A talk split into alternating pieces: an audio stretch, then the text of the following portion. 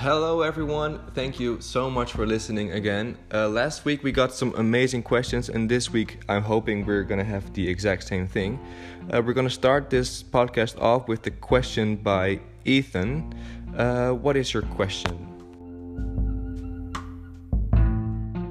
Hey, I would like to hear you talk about your professional profile, your strengths and preferences regarding your work life. Ooh, that's a very nice question, Ethan. It actually reminds me of something that we have to do a few sessions ago. It was with the PwC report. Uh, we had to do a quiz and it named uh, What World Do You Belong In? So I did the test and the result was the yellow world. Uh, it stated you are looking for flexibility, fulfillment, and meaning. It also said that you find relevance working for organizations with a strong social and ethical record, where individuals come together to collaborate on projects or to live, deliver on an idea for as long as it takes. I actually really agree because whenever I work on school projects, I really like to work in teams. And I think that in that way, I actually work a lot better myself as well because I get stimulated by the other people. And also, debating on an idea with different people makes the idea more waterproof. And it's also actually quite funny because when you look at my working or my job uh, history, most of the jobs that I did were actually also team based. So I did uh, sales, door to door sales, and it was with a team. I also did promotion work, and it was always with a team because I actually like having people around me. And the people also say that I'm a very optimistic kind of person, and that's something that you would have to have in a team.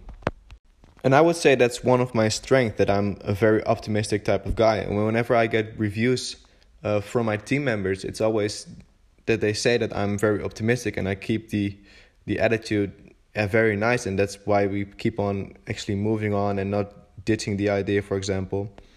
But besides from being optimistic, I'm also a very motivated guy, and not only in work but also in just life itself. Uh, whenever I have stuff to do or I want to do something, I actually am very motivated to actually go and stand up and actually do it instead of just thinking of how I would do it in that kind of way. However, I'm not really that type of guy that takes the lead in all these uh, like projects. I usually like other people just to lead me and let me do my work as best as possible. But it's funny how that's only in work because whenever I'm with my friends, I'm usually the one that takes the lead, and I wouldn't say the other people follow me, but the other people would they would take my idea and be as invested in the idea as I am. And I'm also not saying that I'm not a good leader in work, but it's just I have just just this feeling that other people could just take that role much better than me and actually lead people to their full potential. But I just have this fear that I will be letting down my team members by not fulfilling my leadership role. But, anyways, what I forgot to mention is that I actually want my work environment to be as diverse as possible. Because I've noticed that, for example, for my school projects, these groups were always very diverse. And I actually really liked it. I really liked working with people from different cultures and different, that have different norms and different maybe ideas on life itself and i could really learn from those people. And i think that is something that i would like to keep in my future work environment. But let's move on to the next question and the next question is from elisa. Elisa what's your question? What are your preferences in your future work placements? Thank you elisa. My preferences for my work placement in the future uh, I've actually always told myself I've there's this YouTube channel called BuzzFeed, and whenever I looked there, there at their videos, I would see these giant rooms with filled with desks and laptops and in one room, and I'd say to myself, I never want this in the future. However, they do have very diverse employees coming from all over the world, and that is something that I actually really would like to have in my future work placement as well.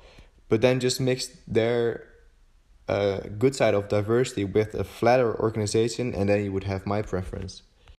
But I've already actually looked for work placements for my internship, and I would like to do it in Finland, Helsinki. I've already actually found three companies that I would like to reach out to to do my internship for. Uh, but the one that I like most is McKinsey and Company. They're a very big company, and actually, my dad works for this company. And I, whenever I hear him do his job. I actually very like what they do and actually how they work. They have because of Corona they work uh, remotely, but my dad always used to travel a lot, and I actually very like that. Uh, that he had to go to different countries to work on different projects. So that would be my perfect and ideal future for my work placements. I'm going to end the podcast here. Thank you so much for the questions, both Ethan and Elise. And thank you, the listener, for actually taking your time and listening to my podcast about my work preference. And I'll see you guys in the next episode.